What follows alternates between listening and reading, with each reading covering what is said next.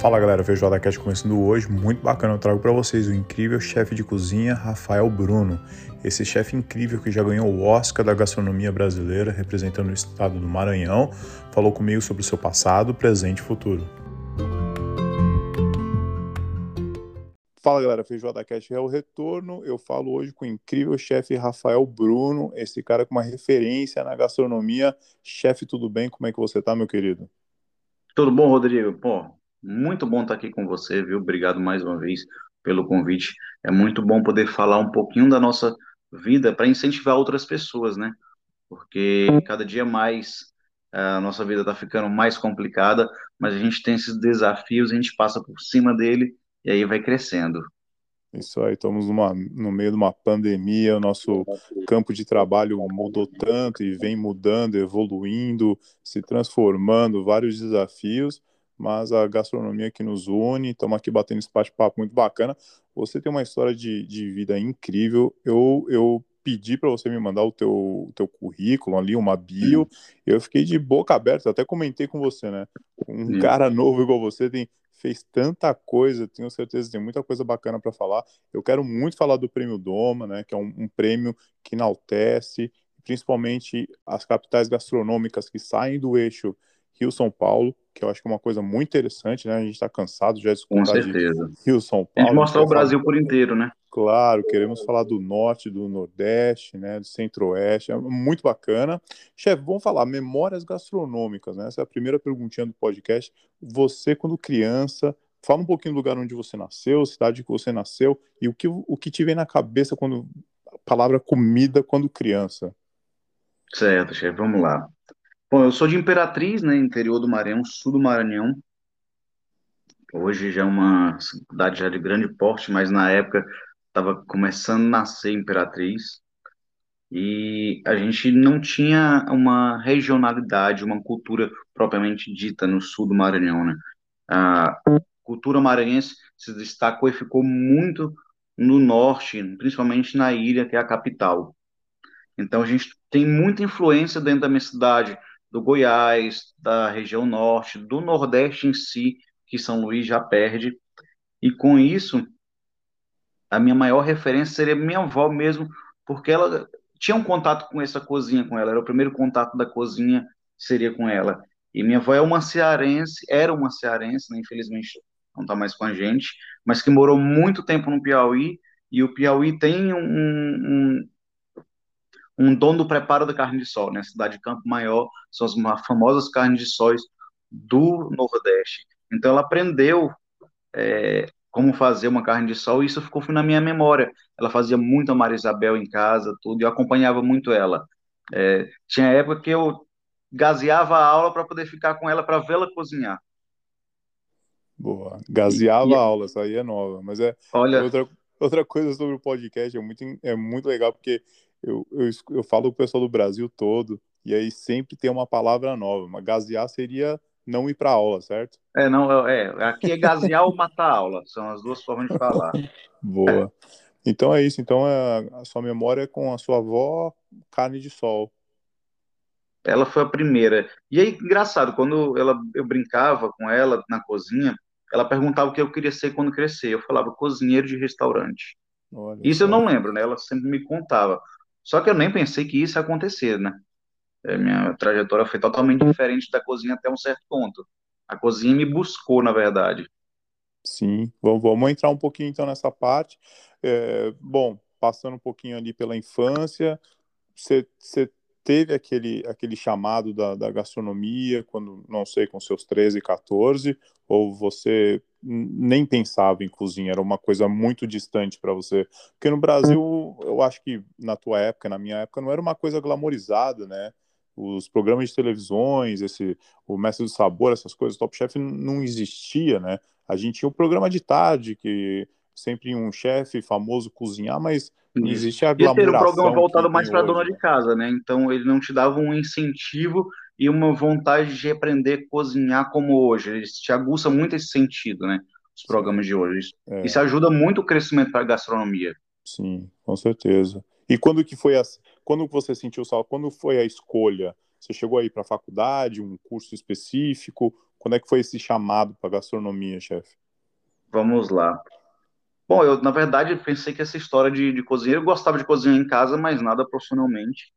E isso com os meus 17 anos, eu conheci Marcelo, estava fazendo o terceiro período de Direito, e Marcelo já tinha um, um restaurante, e aí comecei a trabalhar com ele. É, hoje nós somos casados há 18 anos, mas aí começamos a trabalhar junto, e ele tinha um restaurante e não tinha, eu não tinha esse envolvimento completo. Eu fiquei na parte de gestão. Certo. E aí o que que acontece? Com o tempo, foi faltando um dia um colaborador, eu já estava envolvido com o restaurante, e não, eu vou substituir ele. Tu dá conta? Eu falei, ah, não é possível, já estou um tempinho contigo aqui, você não vou conseguir. Bacana. E bom, nessa, nessa hora realmente você caiu de cabeça e começou a procurar cursos, porque você tem um, o, o teu currículo, você passou por vários lugares, deu aula em muitos lugares também. Como é que aconteceu esse desenrolar e uma coisa realmente bem profissional, assim, chefe? Bom, eu estava Imperatriz ainda e no começo da, até do relacionamento, Marcelo ficou um ano só com o restaurante, ele teve um, um pequeno problema familiar e perdeu o restaurante todo e nós mudamos de cidade, fomos para Pedreiras. E lá começamos realmente a entrar na cozinha, eu entrar na cozinha com de cabeça e tudo. E aí eu vi a necessidade de implantar alguma coisa diferente no restaurante. E fui fazer um curso de sushi. Sushi, olha lá. Olha, cozinha brasileira, de repente, transforma no, no sushi bar, fica só uma coisa. A gente tinha que ganhar público, né? Um meio totalmente de sobrevivência. E aí fiz o curso, comecei a trabalhar com, com sushi mas, assim, a gastronomia em si, a palavra como ciência de conhecimento entrou na minha vida é, em 2012, quando eu me inscrevi. Ó, para tu ver, em 2012, na minha cidade era tão pequena, os restaurantes não trabalhavam com cartão de crédito. Nossa, pequenininho mesmo. Muito pequeno, interior mesmo do Maranhão. E aí consegui me filiar ao banco para pedir cartão de crédito. E nisso chegou um e-mail com um convite é, da empresa Ticket que estava fazendo um concurso, o melhor PF do Brasil. Sim, eu fui sempre muito curioso e eu sempre acreditei, eu penso o seguinte, que eu não espero acontecer, eu faço acontecer. Acho que é um grande ponto você esperar cair do céu, cara, não vai acontecer não. Faça por onde que dá tudo certo. Chefe, só uma perguntinha. Do... Você ganhou Foi... três vezes, né? O melhor isso, PF. isso.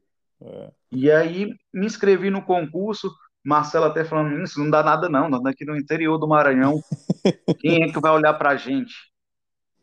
E deu certo. O primeiro deu certo, foi assim uma loucura. E assim, eu vi uma grande evolução através dos três anos, né? Primeiro prato, montei um prato, gente sem técnica, sem nada.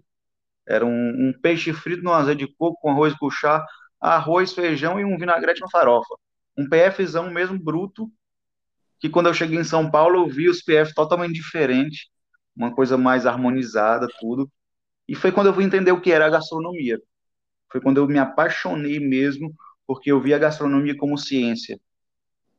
Então, conheci a Ana Luísa Trajano, que era curadora do, do evento, conheci a Tala, a Janaína Rueda. Então, rodei por vários restaurantes através do concurso, e aí eu vim entender o que é essa gastronomia.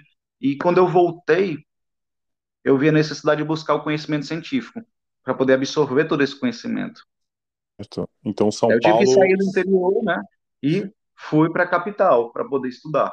Sim. Acho que não, eu não estou aqui só para cozinhar, só trancado num restaurante, não. Eu preciso é, absorver esse conhecimento, entender o que ele vai me proporcionar, como valorizar o produtor, entender como valorizar o teu produto que tu tem, como melhor trabalhar com ele, e aí me taquei para São Luís para estudar. Na época o restaurante era muito pequeno ainda. É, fiz até o terceiro período em São Luís e faculdade particular. Sabe que gastronomia cada vez mais está um curso caro, porque o custo ficou muito alto. E aí eu consegui uma oportunidade de estagiar no Outback em Maceió. Maceió. Então, eu larguei tudo e fui para Maceió. Lá eu transferi a faculdade e fiquei estudando em outra universidade. Então, eu fiquei seis meses em Maceió, passei por outros restaurantes também e terminei o, o estágio, voltei para casa. Aí foi, gente, eu não, não tenho como voltar para São Luís para terminar meu curso. Aí apareceu um curso em Teresina, uma cidade próxima, outra capital. Fui para Teresina. Lá minha vida também mudou completamente, porque no primeiro ano teve um, um concurso que mais uma vez encontrei Ana Luísa Trajano. Ela estava fazendo um evento lá e ela fez o Festival Maria Isabel. E eu no primeiro, praticamente primeiro período que eu estava aproveitando disciplina ainda, é, participei do concurso como acadêmico, ganhei o concurso e mais uma vez eu vi o poder de conhecimento científico na gastronomia.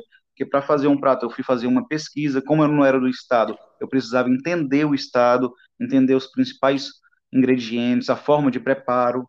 Bom, aí na verdade o que, que aconteceu? Como eu te falei anteriormente, a gente tem que fazer acontecer. É, eu acho que todo sonho de quem está numa faculdade, quem está trabalhando com gastronomia, é vivenciar uma alta gastronomia, uma cozinha internacional. Todo mundo quer aprender aquelas técnicas, dá um gás em todos os alunos e qualquer pessoa que quer gastronomia, né?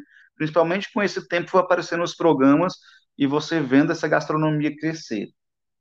Só que aquela coisa, eu não tinha como sair nesse momento para estudar, para poder buscar esse conhecimento, e eu precisava ter essa zona de conforto para trabalhar com gastronomia. Então eu me identifiquei muito com, buscando a pesquisa com a cozinha regional, voltando mais para a ciência mesmo, onde a valorização dos ingredientes locais, né? Isso é muito importante. E quando eu falo a valorização, não é só pegar e utilizar um ingrediente, né? É uma cadeia inteira que você está fazendo isso. E aí, o que, que a faculdade me deu?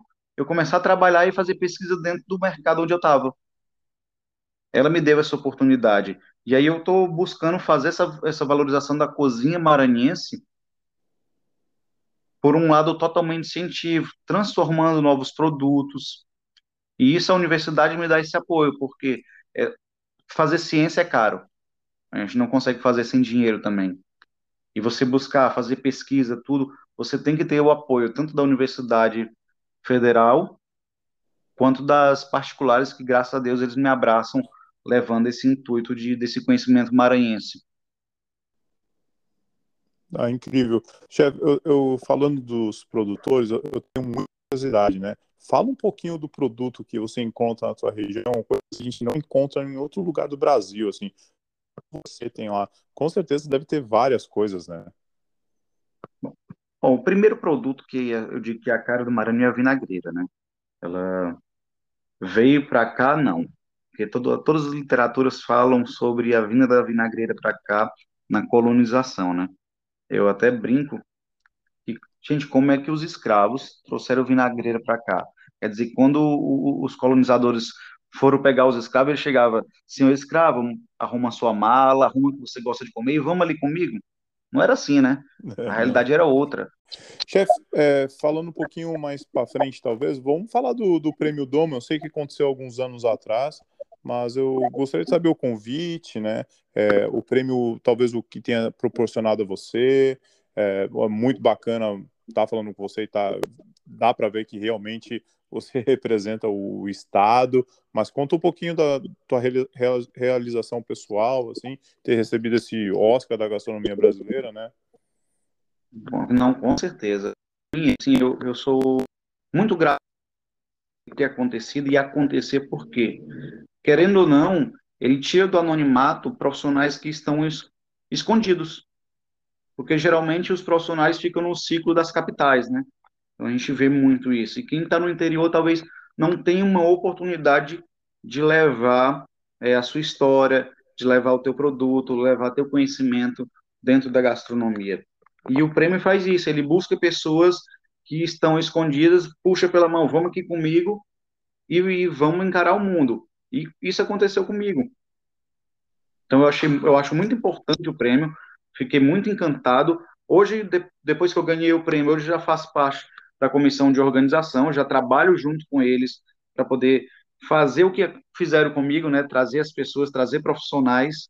Então, eu sou, eu gosto muito de, de retribuir o que a vida faz comigo. Então, a minha área de conhecimento que veio na gastronomia Hoje eu fui estudar justamente para levar o conhecimento para outras pessoas. O prêmio Doma veio, eu tento retribuir o que ela fez comigo, levando também para outras pessoas. E isso é muito importante, dá uma visibilidade, te dá um, um, um tesão maior pelo teu trabalho. Porque quem não gosta de ser reconhecido pelo seu trabalho? Claro, isso tipo, com certeza. Se crescer mais. Né? Não, com certeza, com certeza. Uh, acho muito interessante, acho muito interessante o, o prêmio, é, com os poucos que eu falei, né? É, os, os, poucos ganhadores, mas é, com o Padre João, Mônica Rangel, o Paulo Machado, Janete Borges, o Reico lá de Santa Catarina e tal.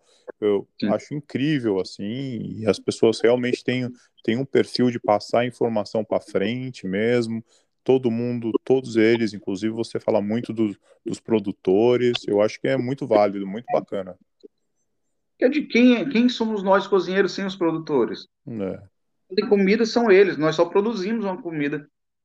Pegamos o produto que eles fazem, ele, na verdade, a terra faz, mas através deles, e nós colocamos numa panela e transformamos.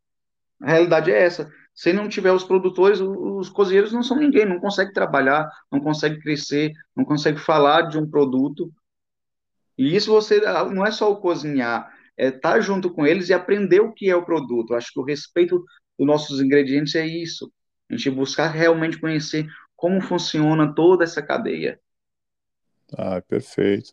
Chefe, tem um assunto que eu queria comentar com você, que é, uma, é um assunto novo, na verdade. Eu, eu queria saber do projeto, tá? No projeto de lei que, da regula, regulamentação do profissional da cozinha e a criação do Conselho Estadual de Gastronomia. Isso aí é um grande pulo, né, para a hospitalidade, para os restaurantes, né?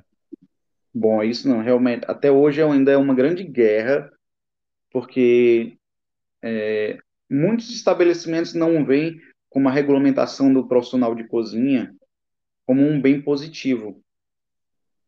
Mas eu estou tentando trabalhar junto aqui com a Brasel, o governo do estado aqui do Maranhão abraçou a causa, então vai ser sessionada agora a lei e vai ser sessionada a criação do conselho para a gente poder ter realmente voz dentro da nossa profissão.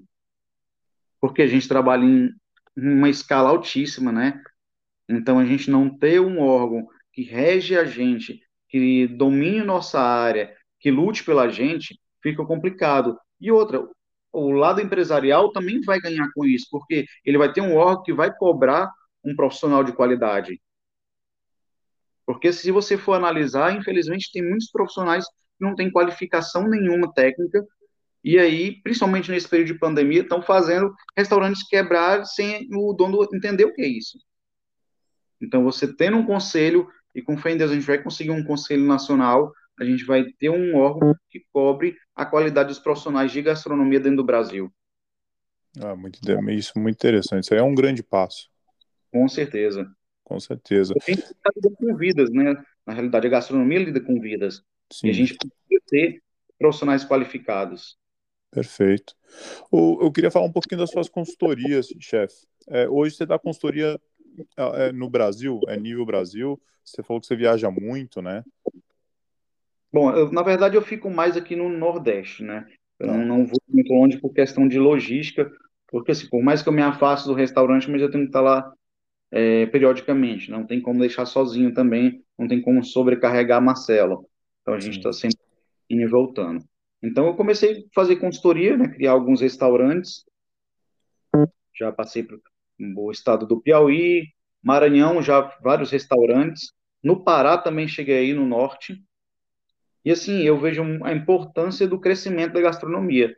Ó, em plena pandemia, eu consegui fazer 10 restaurantes. Fechou muita gente, né? Muitos restaurantes fecharam, mas estão nascendo também.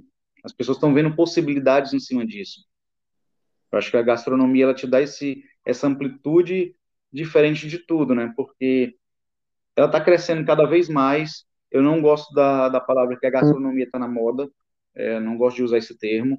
Eu acho que as pessoas estão come, começando a entender qual é a necessidade de ter um conhecimento na gastronomia, porque ela está em todas as áreas do conhecimento, né? Você consegue trabalhar na, nas áreas exatas, humanas, científicas e até na espiritual, né? A gastronomia a gente consegue estar tá em todas essas áreas. Então, ela consegue dominar muita coisa.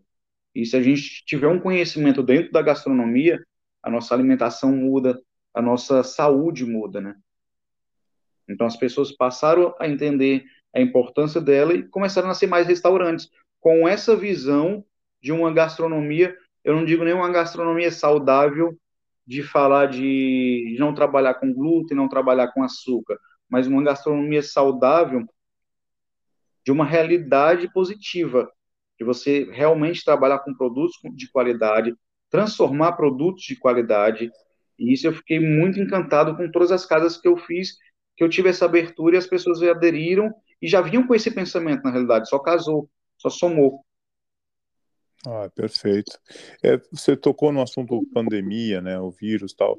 Eu, como você vê hoje? Mudou muita coisa para você? É, não, não, não estou falando da tua vida pessoal, mas dentro dos restaurantes, né? Hoje a comida delivery, talvez quando você faz a consultoria você já tem que se dedicar um pouco mais ali no business plan, falando da, parte de delivery, implementação. Como é que você vê hoje, chefe, é, ao, ao ter as mudanças dentro do restaurante por causa da pandemia?